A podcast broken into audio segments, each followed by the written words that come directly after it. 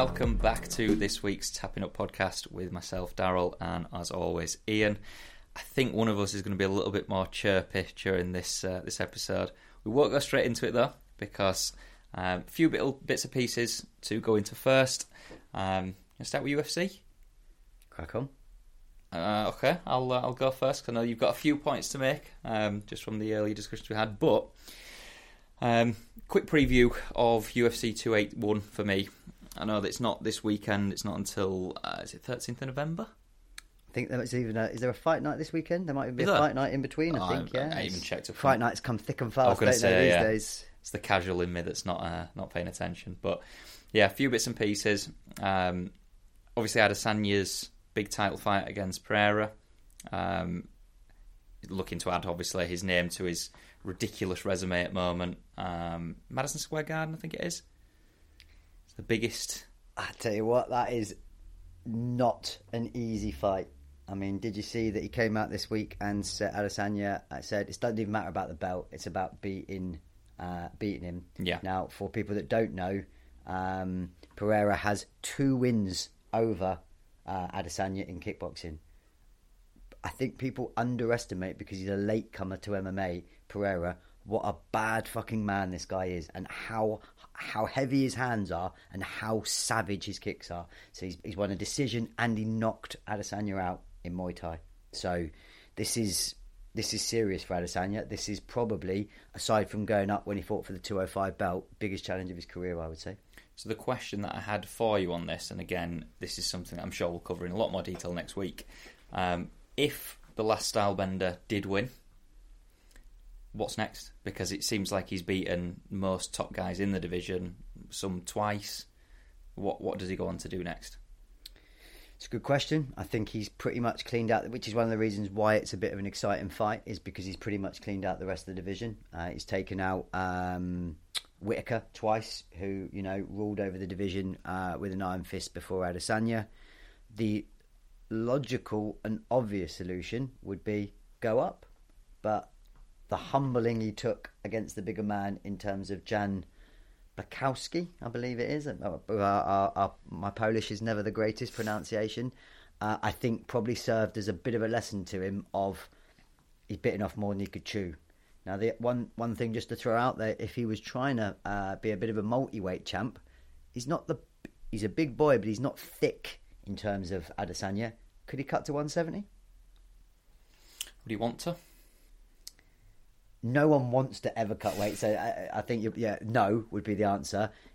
If he wanted to be a multi-weight, in my humble opinion, he'd have a better chance of being the bigger man and beating people at 170 than being an undersized light heavyweight at 205. You've obviously got Leon Edwards at current welterweight champ. Now it looks like that it's going to be a rematch against Usman. Does Adesanya throw his name into the ring for that and say, look, I can cut 15 pounds, whilst a hell of a lot is doable, and a lot of people used to do that in a day in the sauna. That is not an unachievable weight cut. So... Has he ever fought that before? Don't think so.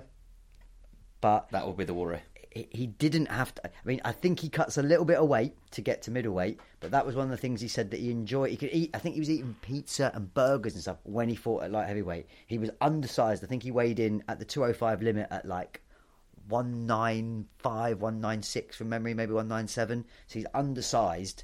So it's achievable. And let's be honest, that is a man that's got an iron will as well. So I'm telling you, if someone could do it, he could. Okay. Well, as I say, we'll definitely go into it a bit more detail next week, because I know that that'll be something that you'll be wanting to get your claws into. The only other fight on that card that I want to highlight a little bit earlier is Poirier and Chandler. That's probably the one that I'm looking forward to more than the rest of the card, because, to be honest, it looks like they actually dislike each other, like a genuine dislike. And I always seem to enjoy these fights a bit more where... It's basically two guys who just think, you know what, I fucking hate this guy. I want to go kick the shit out of him. And it's live on TV for our entertainment. So, very good scrap again. Both, you know, probably easily. I mean, Poirier's got to be top 3. Chandler, close, both top 5 easily in terms of the lightweights, the weight class they're fighting at. Title implications for sure. So, I mean, both have lost. I fought for the title and lost. So maybe getting a second go against who's that? That's lightweight. Who's the current lightweight champion? Makhachev. So both. I'm not sure I've necessarily fought Makhachev. I'm not sure. In fact, I don't think either of them has, but they've both lost at the title before. I'm not sure either of them will fancy that fight either. I'm going to say, and Makhachev, we discussed this last week, didn't we? It doesn't look like he's going to be fighting at his division, fighting for the title of his division at this point in time, because it looks like it's going to be Volkanovski. But that will be for the title of his division, won't it? That was the benefit we're saying. Volkanovski will go up to 155 to fight for the lightweight title. So if that Volkanovski loses, he goes back down, still has his 145 champ. But if he wins, he has both belts and becomes one of the rare breed that there are of the limited champs indeed. Good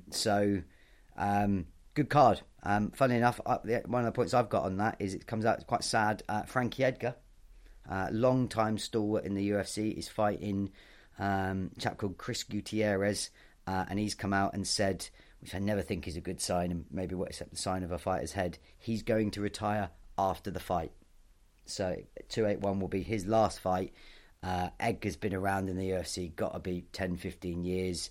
He, again, for anyone that hasn't watched, he had a trilogy of fights with a chap called Gray Maynard, which are amazing lightweight fights for the title. He was the lightweight champ, so at 155, and he even dropped and fought for the title at 145 for a prolonged period as well. An elite fighter, 40 years of age, and good luck to him. But I never think personally it's a good thing to be, I'm going to retire after that fight. It feels a little bit excuse. You've already accepted it. I think the better way would be not to disclose that until you've had the fight, in my own view. But good luck to him, and I've enjoyed watching him over the years. Just moving on to more recent events. Arnold Allen did win his fight against Cater. Obviously, anyone that's watched this, always a disappointing end when it's some sort of injury that ends the fight. And it was shaping up to quite good. Allen seemed to have the better of Cater in the first round, and then he goes for a flying knee, and just whatever happens, I'm not sure if it's come out exactly what the injury is. It's definitely something to do with his knee regardless. But he has come out and jokingly called for a interim featherweight title fight with Rodríguez, because I think Rodríguez, was it Ortega? He fought, and Ortega suffered a shoulder injury, so exactly the same happened. Exactly, yeah. And just on what we were saying there, looks like Volkanovski is going to be wanting to be a two-weight champion, moving up to fight Makhachev for the lightweight title, and it makes much more sense that while that's happening, the division doesn't stand still. So you go for the interim title, and of course, whatever happens in that, let's say Volkanovski does lose and then comes back to fight for the title, you've got someone willing and ready and able. Agreed, and I think it makes. I like the spin he's put on it, the interim. That's quite clever, and he's looked good. Obviously, a British prospect, Arnold, but I don't think any real fighter wants to win in that manner. To see that a fellow professional injured, it's very inconclusive, particularly that early after just it's in the second round, I think, when it's after the first round. He suffered the injury in the first round, but the second round it was. If it's like the third round, or if it's even a 5-round fight, and it's very clear who the winner is, it's a bit different. But when it's, that early on, I don't think it's particularly palatable for a fighter to win or lose in that manner. The only point I would add on to what you said is that's a bullshit interim title for me. I get the UFC, and they give people what they want. You can't create a belt because your champ's taking on another division for me. Interims kick in, and where I like them in the UFC is if the champ is out for a sustained period of an injury. That's where I think they're a bit more clever than boxing. I'm not a fan of, the real champ's tied up and got his eyes on a bigger prize, so we'll make this shitty little interim on the hope that he comes back. So for me, why not just have that as a number one contender fight? But that's what it is, isn't it? It's basically exactly that. It's a fake belt to say I'm the number one contender, and I don't think anyone who is an interim champion can really call themselves a champion. I don't think... Has anyone ever done that? Has anyone ever said, I'm the champion here, even though it's an interim? Obviously, it always depends on... You'd be fucking surprised, mate. Once you hear champ, people get... This is the world of alpha fucking males, the big dogs. Anything that represents a belt, people are throwing it in your face, I'm the champ. So like a BMF. That was a good... That's bullshit title, isn't it? Complete bullshit title. That one was for the fans. I mean, again, they've never fought for it ever since. That should be one for me that they kept in circulation. So, you know, from bad motherfucker to bad motherfucker, that carries on. Because that was the one... That's the one... In fact, I'm going to go completely against myself. That's the one bullshit title that I loved. And it's still the screensaver on my phone is how much I love that belt. Picture on your WhatsApp. But I'm going to say you can't turn around and say... I'm not a fan of these bullshit titles, but I love the bad motherfucker title. It sounds cool. It's like they don't know if we're being but interims for that purpose that we're talking about, because Volkanovski's got an eye on another prize. In my own views, a little bit, just call it another one contender, and then whatever happens with Volkanovski, the winner of that fight gets Volkanovski next for the title. I think it's not needed. The BMF probably accepts that it's a gimmick title, doesn't it? It's not. It's like the Union belt that Tyson Fury won off Dillian White when they had a fight. It literally means absolutely nothing. It's just a shiny belt. Or what were the one that Mayweather and McGregor fought? I was going to say, and wasn't it, what was the other one we talked about more recently? The Canelo one with the fucking Jaguar. So it's that. It's a flashy bit of bling to add a little bit of extra panache to an event. And again, interim belts, no. Bad motherfucker, I like that. And who doesn't want to call themselves the bad motherfucker champion? I'd kill to be able to put a picture of me wearing that belt. You can probably get one for about 145 quid or something. You're probably right. That was some bullshit price, but... Jorge's still holding it though, isn't he? Doesn't look like he's fighting again. He doesn't want to defend for it, that's why. He's had chances, but he's just not wanted to put up. But, yeah, so agree with you. As I say, I think that would... And to be fair, that would be the obvious number one contender. I like Ortega. Again, injury was an unsatisfactory way to lose, but Rodríguez is a rising star as well. So that would make the most sense, those two fight. Take on Volkanovski next for the title. So I've got a little article that I read on Sherdog, just on, strangely, as we're talking about featherweights as well, that I thought this would be a good... Seeing as I know you love my questions to you, I thought this one would be a little bit more fan-friendly, but I read this really interesting article on the top featherweights of all time. So I'm not going to run through it and bore you with the full top 10. We'll start at the top 5. The top 5 you won't get, so I will tell you. Number 5 is Patricio Pitbull Ferre, who is Bellator's greatest ever champ. Now, you might not have heard of him. He had 8 title defences at featherweight and is a 3-time champ in Bellator. Watched him, very good fighter, but he's number 5. Number 4, the original champ. Featherweight. Is it McGregor? Yes! So, number 4. Fucking right. Number 4 on the list is Conor McGregor. Again, what more do we really need to say about Conor? We've all watched him. He went on a tear when he first came out, when he was at featherweight, when he was motivated, before he got the $100 million yacht and coke money that he did and went down a dark path and never to come back from. But I don't think many people... I can't deny that he's got a place in that top 5. If nothing else, for beating one of the people below him, who we will come to infamously. But number 3...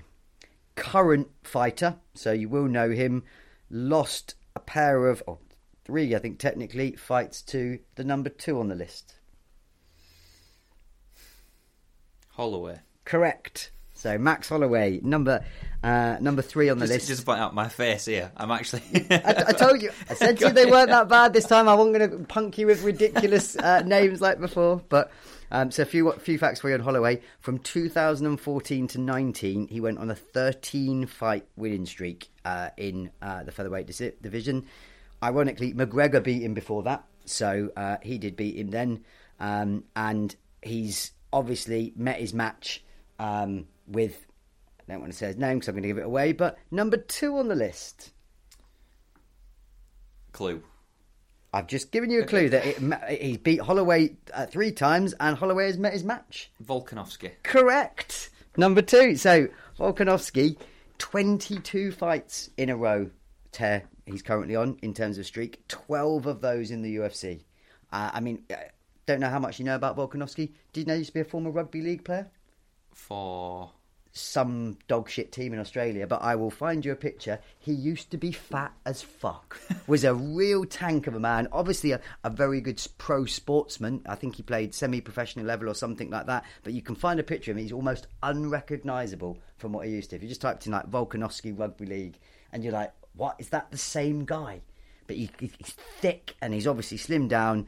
And I mean, in terms of his record, he knocked Chad Mendes into retirement. He beat Aldo, who admittedly was on the fade when he beat him. And he's also beat Brian Ortega when Ortega was T-City triangling everybody. But that then leads us on to the number one. Have you just mentioned him? I've mentioned him, yes. Has he retired recently? He has. Is it Aldo? It is. So Aldo is number one, and I think most people, even though there was a slight decline in him towards the end, people sleep on the achievements of Aldo. So he went 15-0 across a period of the WEC and the UFC when the UFC bought the lightweights divisions before he lost to Conor. And in the article that I read described it, and I'm going to counter this though, arguably the best ever run of any MMA fighter in terms of the quality of opposition that he beat over and over again in those fights was ridiculous. The caveat I'm going to throw in onto that one is John Jones. I think the only person in terms of a run and competitions that you could put side by side is John Jones when he was tearing through as light heavyweight champion. But Aldo, he easily, for me, I couldn't disagree much with that order. I think you could chuck it about a little bit, but by far and away the GOAT at featherweight and top five ever across all weights in MMA for me as well. Just because you mentioned him there, John Jones, did you see that the fight at UFC 282 fell apart?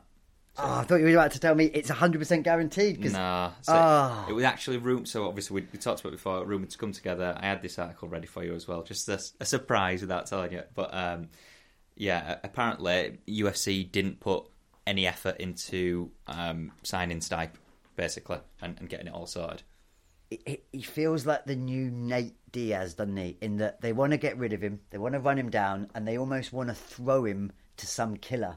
But this is fucking John Jones. You can't throw a lion to fucking anyone who's going to fuck him up. So I feel like they're sleeping on one of their most marketable stars there, and it's a huge disrespect for what he's done for them and the level of fighter he is. But it gives him more time to prepare, more time to be hitting those squats and getting massive like he is, but... So quick one for you then. Who would you suggest that he could end up being paired with for his heavyweight debut if Stipe's fallen away? I don't think he will. I'll be honest, I don't think it happens. Blades, if I had to put someone out there. Gane would be a shout because he's a kickboxer. Throw him as well against Ngannou. That's the money. Who fight, doesn't want to not see that? The length of time he held that title, throw him in. You know, one of the craziest fighters you've ever had against, for me, the baddest looking fighter I've ever seen in terms of Ngannou. I mean, imagine he's walking towards you down a dark street. You would run the other way. That is a terrifying man in terms of his physique and stature, but that's the fight. Having said that, the only fight. Isn't Ngannou just about out of contract? Think he runs out, so either got a knee injury, hasn't he? I think it's like January, and they were basically again because he's one that if something that we can come on to, he's trying to line up Tyson, isn't he? Is in Fury? Well, he said, "I'm going to say I won't want to watch him fight Mike Tyson." He said that he would sign a contract with the UFC, but only if it allows him to box, didn't he? So that's a no. Yes. He's not Conor McGregor. That doesn't happen. So that's a no. So he's going to be let his deal is going to expire, I think. He'll probably go somewhere like Bellator where he can smash through everybody. They'll let him box and he'll try and get, not being funny, I'd love to see it. That's easier money for Fury than fucking Derek Chisora is, despite his terrifying power. The question that I'll put to you there then, because obviously heavyweight traditionally... And certainly this is speaking from a boxing fan over an MMA fan, but heavyweight is the money division. That's where you want to watch the big fights. It doesn't seem to be that there's any big name stars anymore in the UFC's heavyweight division that is obviously to yourself and to purists of it, maybe. And maybe you'd say Gane, Stipe, whoever you're going to put forward. But doesn't seem to be anyone that's marketable that you could say, look at this crazy motherfucker, like Ngannou potentially was. Obviously, they haven't marketed him very well. There's clearly something going on behind the scenes with the UFC and Ngannou. But are they not shooting themselves in the foot to get rid of Jones as a potential heavyweight and Ngannou? Yeah, and this is Dana being the, I can do what I want, I've got the backing of Endeavour. You're two best stars at that division. One, let them fight, because who doesn't? That to me is like Usyk Fury. Jones Ngannou would be a monster fight. I would easily hit top 5 pay-per-views if they market it right. Two, for the people that don't know Ngannou's backstory, talk about someone to market and throw the promotion behind. This is a guy that grew up in a sand pit in Cameroon. He escaped from Cameroon to Europe 6 times, I think it was, and was extradited back before he made it to France. He was sleeping in a park before a boxing trainer found him, was like, fuck me, you're a unit. And he always aspired to be a boxer rather than a mixed martial artist. This guy in France, I forget his name, took him under his wing, and before you know it, the Predator was born. And he is a simply terrifying man to look at. I've never seen a stature like it. The knockout he did of Alistair Overeem, where he literally knocked his head so far back his toes curled, is one of the most frightening knockouts I've ever seen. I've got no idea what's going on, whether it's not what it is. Maybe he's a right dick off screen, but you're 100% right. It's a massive error by the UFC to let the two most mark. Let's be fair, now that Conor's gone, who are the red panty stars? It's difficult, innit? There isn't anyone that jumps out at all. Paddy's trying to be a shit Conor. Long way to go, yeah. Miles away, but literally, if you said to me you go back 4 or 5 years, you'd have Conor. John Jones was probably number 2, and they've just seemed to have totally discarded him. And with Ngannou's backstory, his looks, the power he's got, it's a shocking business decision for me, that one. So I'm just looking here on the MMA Hour podcast, so the latest episode, is it Ariel Helwani? He's good journalist. Yeah, quite a good respected journalist in MMA. He said very specifically that the UFC didn't put much effort into signing Stipe. He said, I think once they didn't really come correct with an offer, and that's what happened here. It was like, hey, you want to fight him, here's the amount, take it or leave it. And because Stipe was like, they just moved on. Now I think they are going to try and make the fight against Ngannou in March. If they do that, who is Stipe then going to fight? Is he going to be motivated to fight for way less money to fight Gane or Blades? I don't see that happening. Wouldn't shock me if we never see him again. Could he come back? Sure, but I don't think we'll ever see Stipe ever again. The other thing for Stipe, which people don't know, maybe you know this, he's a farmer. Did you know this? He still, even when he was heavyweight champ, had his role and kept up his job as a fireman, and he gave credit. It is one of the reasons why. Still had a day job, what kept him grounded. So he's made a fair bit of money. He has a normal job, like that. He's quite happy doing what he does. I think Harani's right. He might never fight again. Have I just done a U on the pronunciation there? You have. I literally used to never before. It is Stipe Miocic. He's French.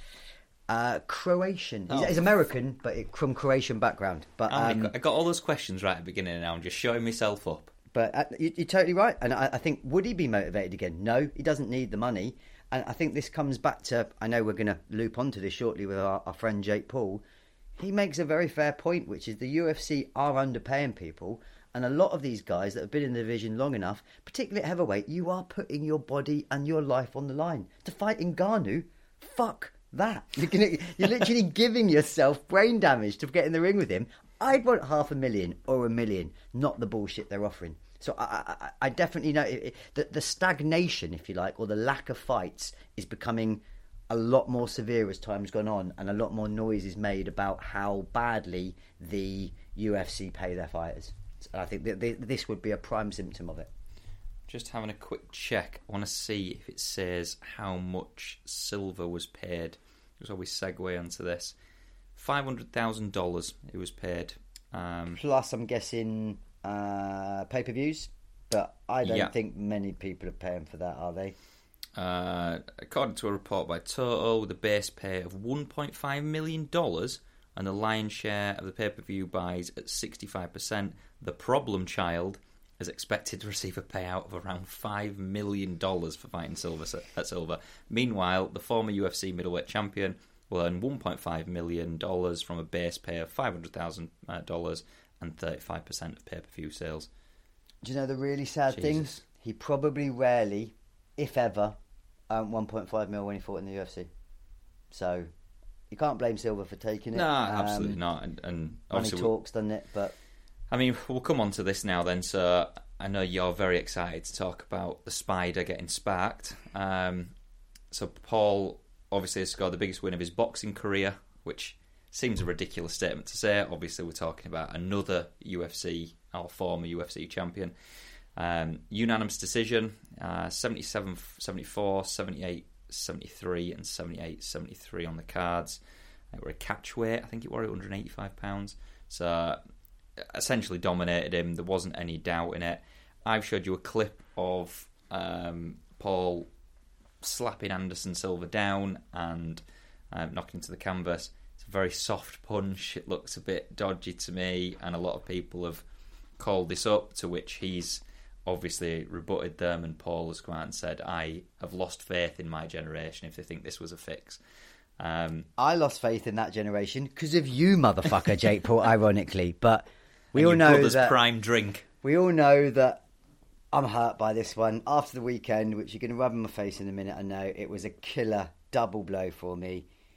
I've got two major points I'm going to say, which was one, I thought it looked a bit suspicious, the knockout from some angles, but Anderson's not take. I'll be honest with you. If it was someone else, like someone like Diaz, a bit more of a rehearsed type person, Anderson wouldn't be taking a dive. So I'll tell you now, no matter how ropey that looks, that would have been genuine, because I don't think Anderson's taking a dive.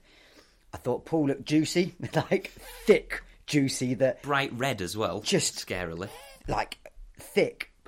I never thought I would say this. I didn't watch all of it, but ready for this, I thought I've got to at least be prepared. And some of the things I did watch was the certain people that I respect their opinion. Sadly, this isn't the case for the real world, but that I know when to devolve and think, do you know what? That person knows way more about something than me. So if they've got that opinion, I'm going to take that on the chin. The one I always go to for boxing for me, Teddy Atlas.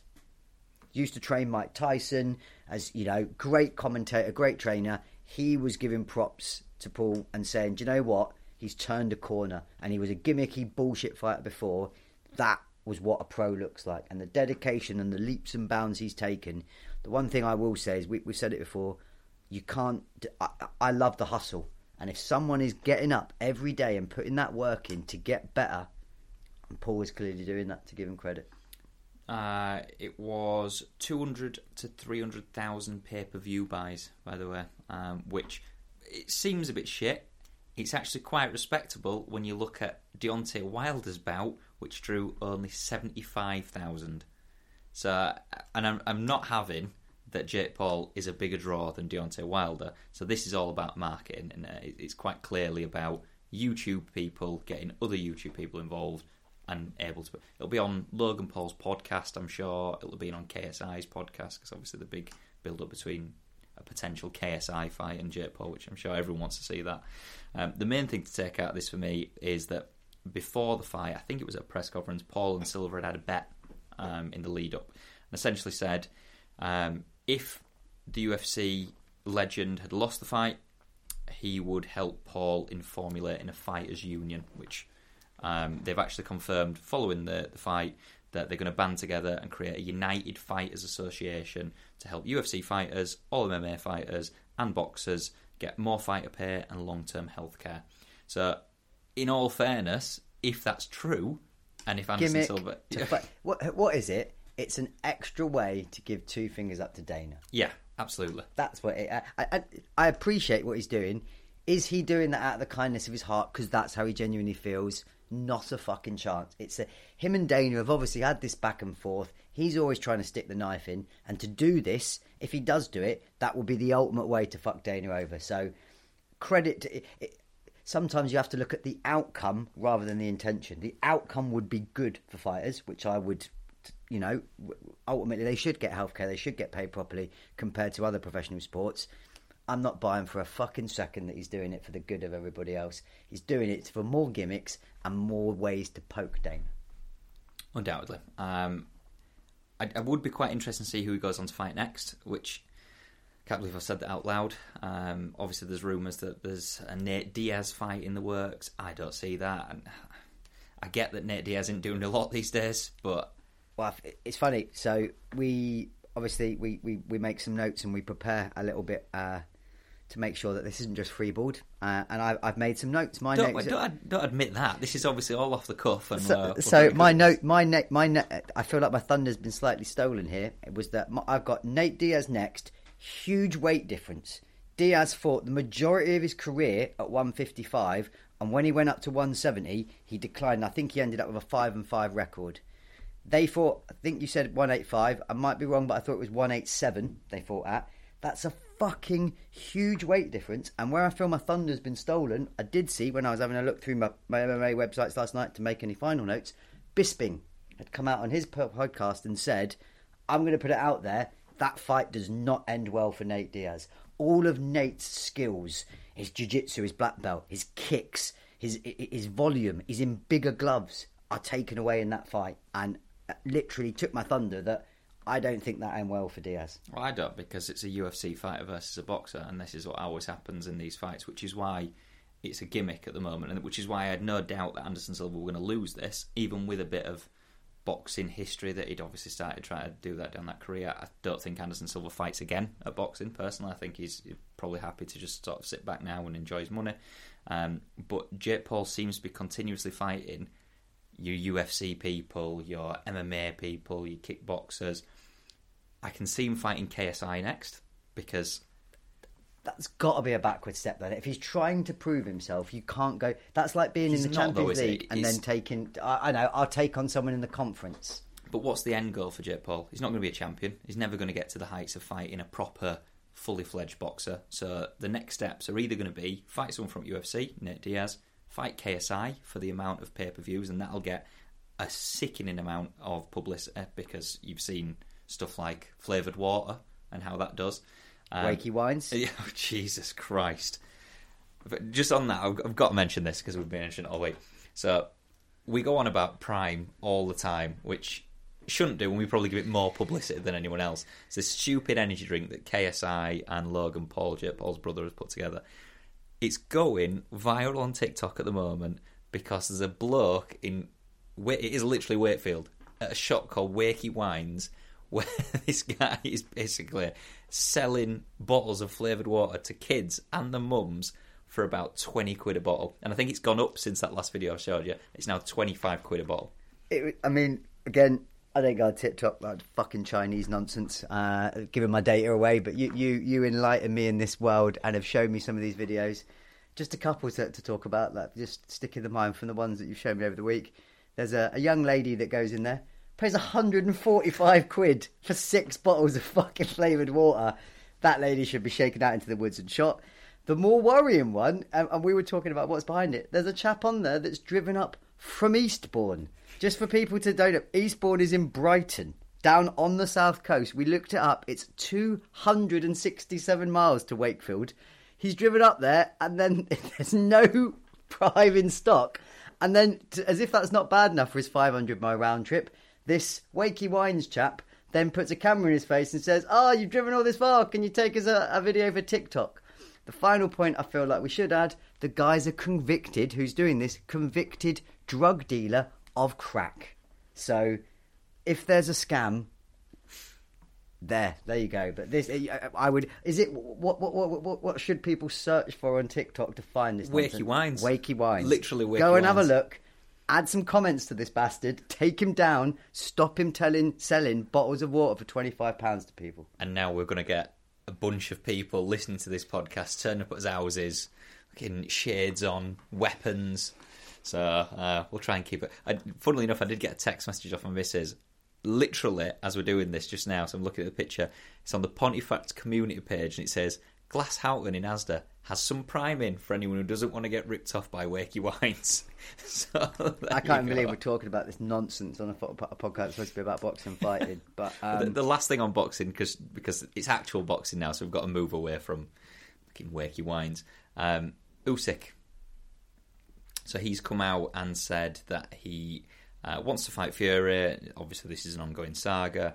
He set him a deadline, hasn't he? And this is something that I didn't know. I know that it's a March deadline, but there's a specific reason for this I didn't know until you've just told me. So the deadline is that, if I'm not getting the religion wrong, Usyk is an Orthodox Christian, which means he fasts for Easter. So apparently the deadline in terms of the latest that he could possibly have a training camp and then fight before he would start fasting for his religious views is the 4th of March.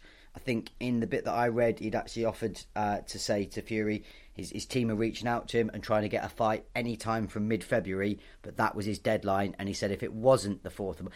Deadline is, you've got to fight me by this or it's off. From what I read was, if you don't fight me by the 4th of March, it'll have to be after Easter, which doesn't really feel like much of a deadline, but he was... taking the mickey out of the upcoming fight with Chisora, saying, why is Fury doing this? Like we all think. I'm going to say that there's no guarantee that Fury's still going to be the champion after the 3rd of December. It might be that we see Chisora versus Usyk again. But what he did say, Usyk further in that interview, was, I don't want to fight anyone till I've got all the belts, which is, that's what I want to hear. So he's like, give me, you know, let me take Fury, let me take his belt, then we can talk about other people. So, that's the fight we all want to see anyway. Yeah, absolutely. Are you ready for this? Are you prepared? Because I feel like it's time to move on to football.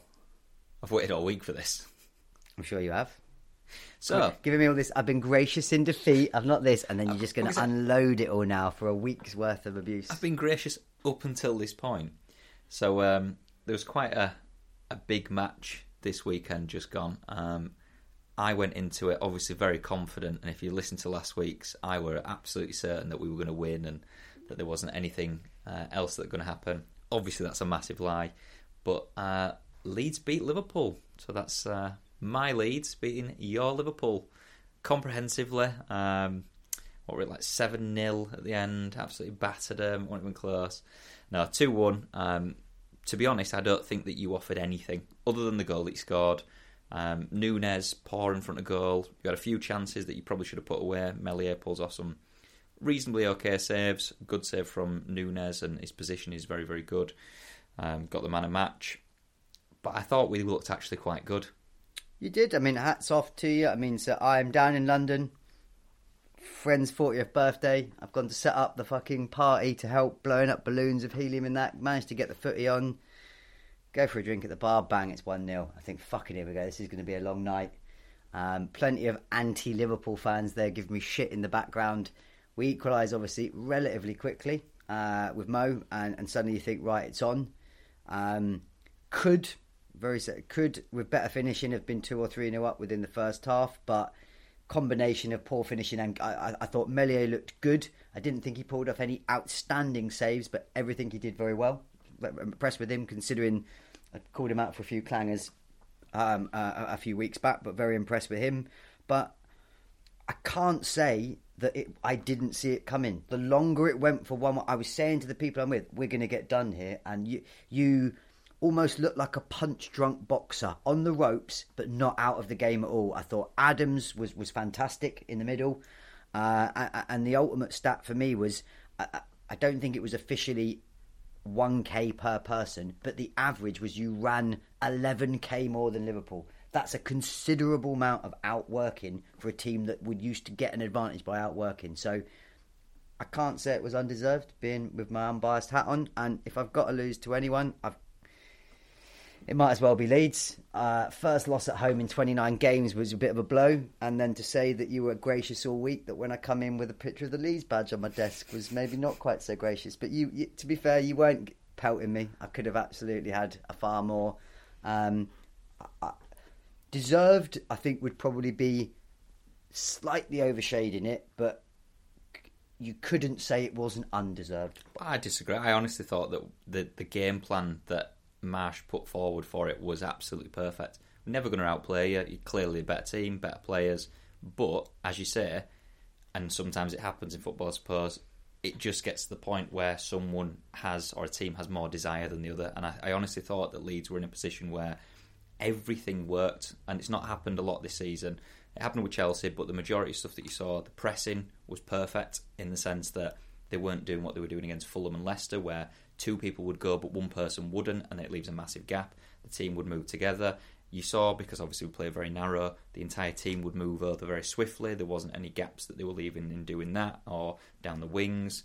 I thought they were really good. I thought Aronson were very good. I thought Tyler Adams were my man at match, personally. I get that it has to go to Melier because he makes 9 saves and it's the joint most of any goalkeeper in the Premier League this season, but I thought Adams was absolutely unbelievable. I thought Nonto made a massive impact when he came on. That's the first time he's played for Leeds. I'd said to you, I was very impressed with Nonto. I thought he'd done that left side. He gave you a really good outlet. He was one of those people that kind of... I mean, he's getting fucking Trent for fuck's sake. Every time he got the ball when he came in, he was only on for 20 minutes, but he caused panic in defence. The only thing I'm going to slightly disagree with, I thought you're right on everything you've said, bar the point on the game plan, because you can't tell me the game plan was Liverpool will just miss easy chances or our goalie will save them. Everything else, the way they set up was the best way to approach it, but that game plan for me had holes in it, because if we took the chances we should have, and on another day, I think it would have been different. But for the way that Leeds have played more recently, very impressed and want them to stay up. You play like that at least every other game for the rest of the season, easy, not a problem. It's definitely important that Leeds go on to beat Bournemouth, I think. Tottenham's a bit of a weird game because you never really know with Tottenham this season. Could be absolutely fantastic and they could roll us over, especially considering they're at home. But I think Bournemouth at Elland Road is absolutely key for Jesse Marsch still. He's definitely bought himself some time, but that doesn't stop the fact that he's been on a horrendous run up to this point. It's definitely a massive win for us. Obviously, it's taken out of the relegation zone. Weirdly, I'm all looking. I think we've got the actual Premier League table up here, but considering we've not won a game in, I think it was 8 matches, that one win not only takes us out of the relegation zone, but makes us look quite comfortable because we've got a game in hand and we're a point above the relegation zone.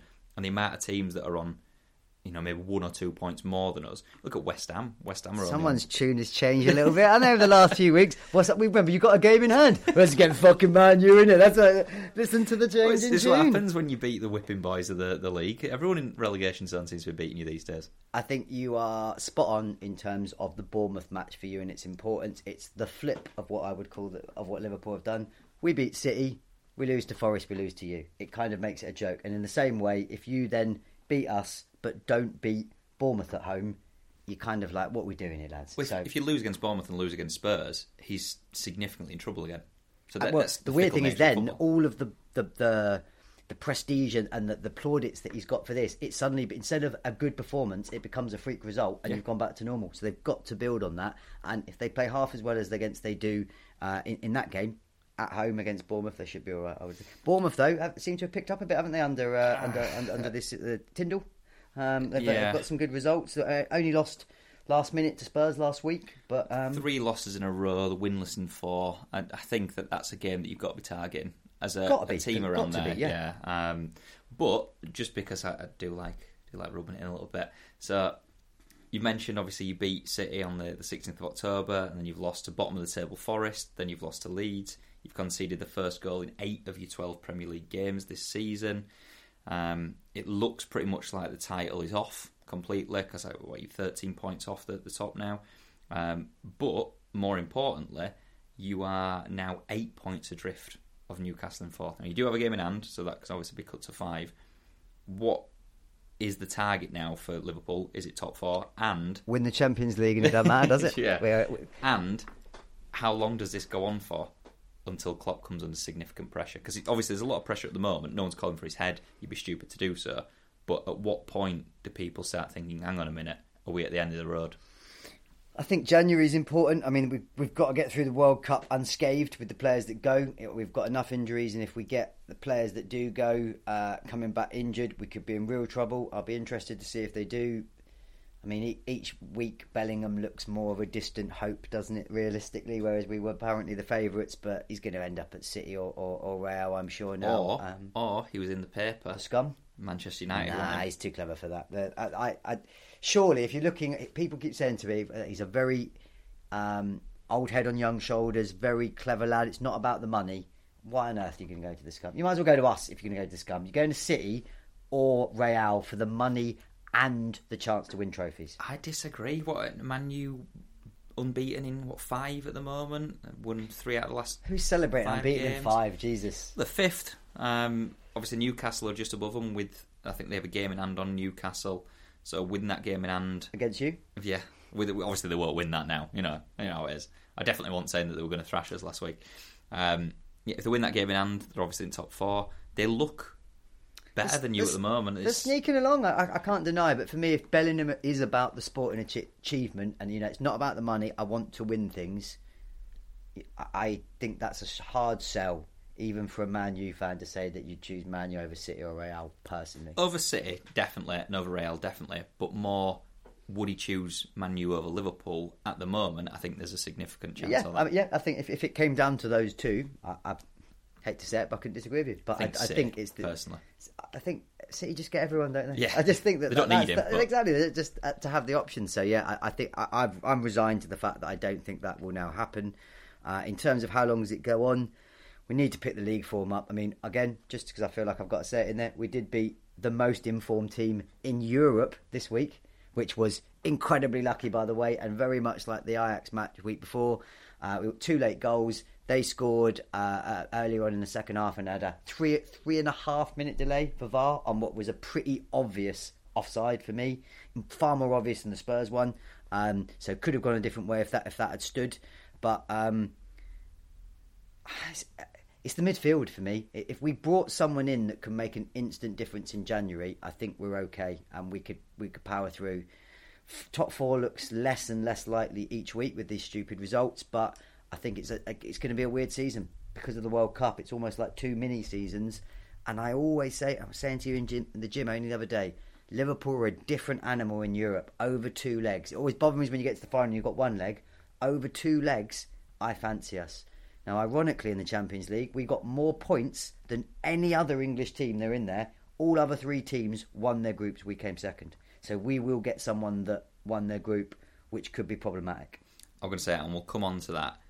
Just on the point that you mentioned there about your midfield, so looking through the ages, you've got Keita, who's 27, who should be at the prime age, but just seems to be injured for the majority of his career.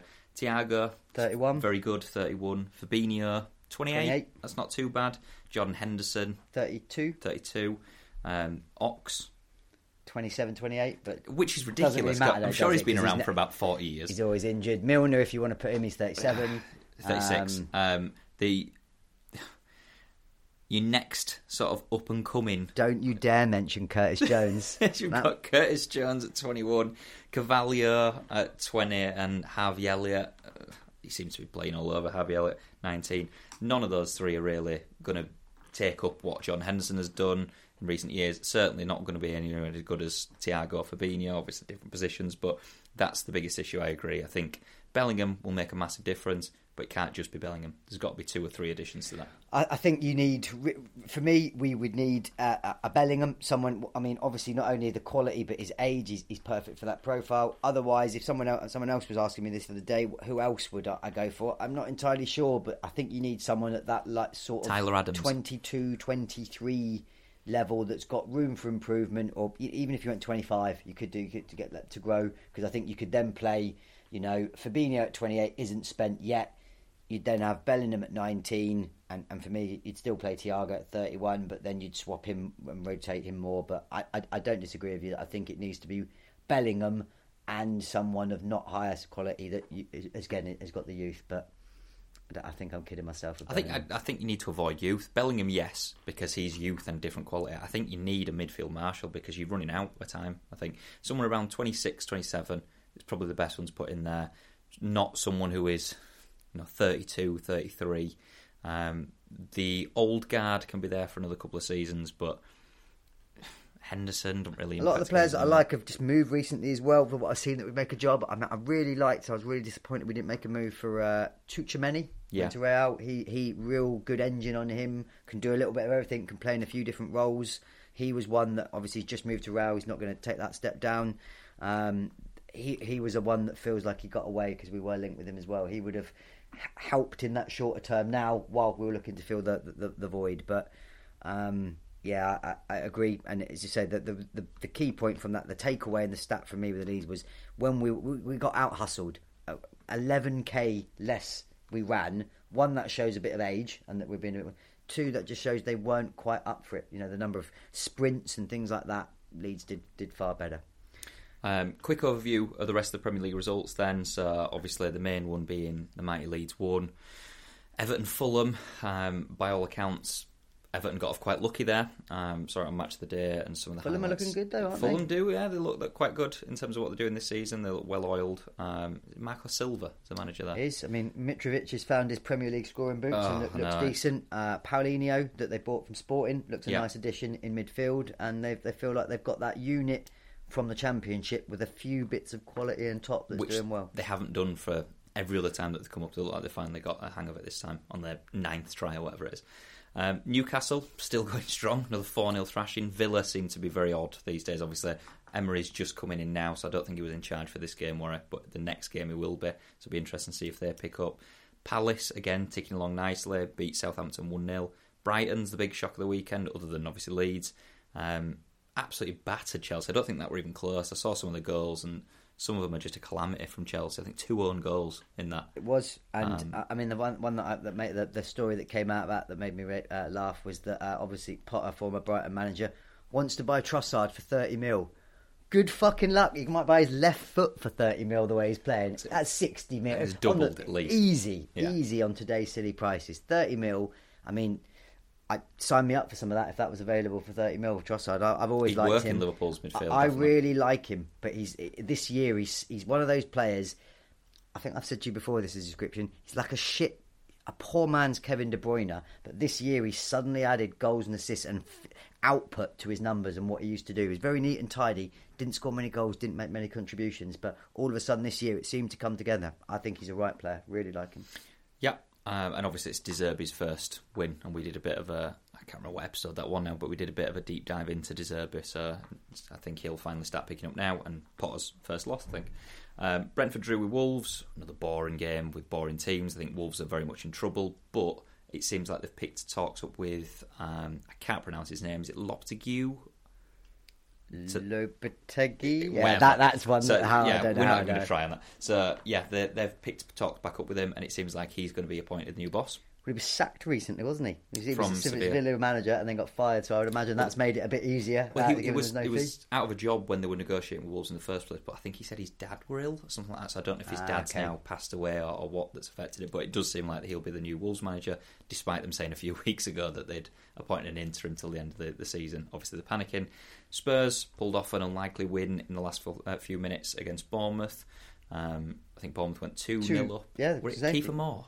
I think he got both. Yeah, as you say, obviously the mates I was visiting down in London is my mate that's a Spurs and season ticket holder. So he was watching that one at lunchtime before we got down and was more than happy with that result.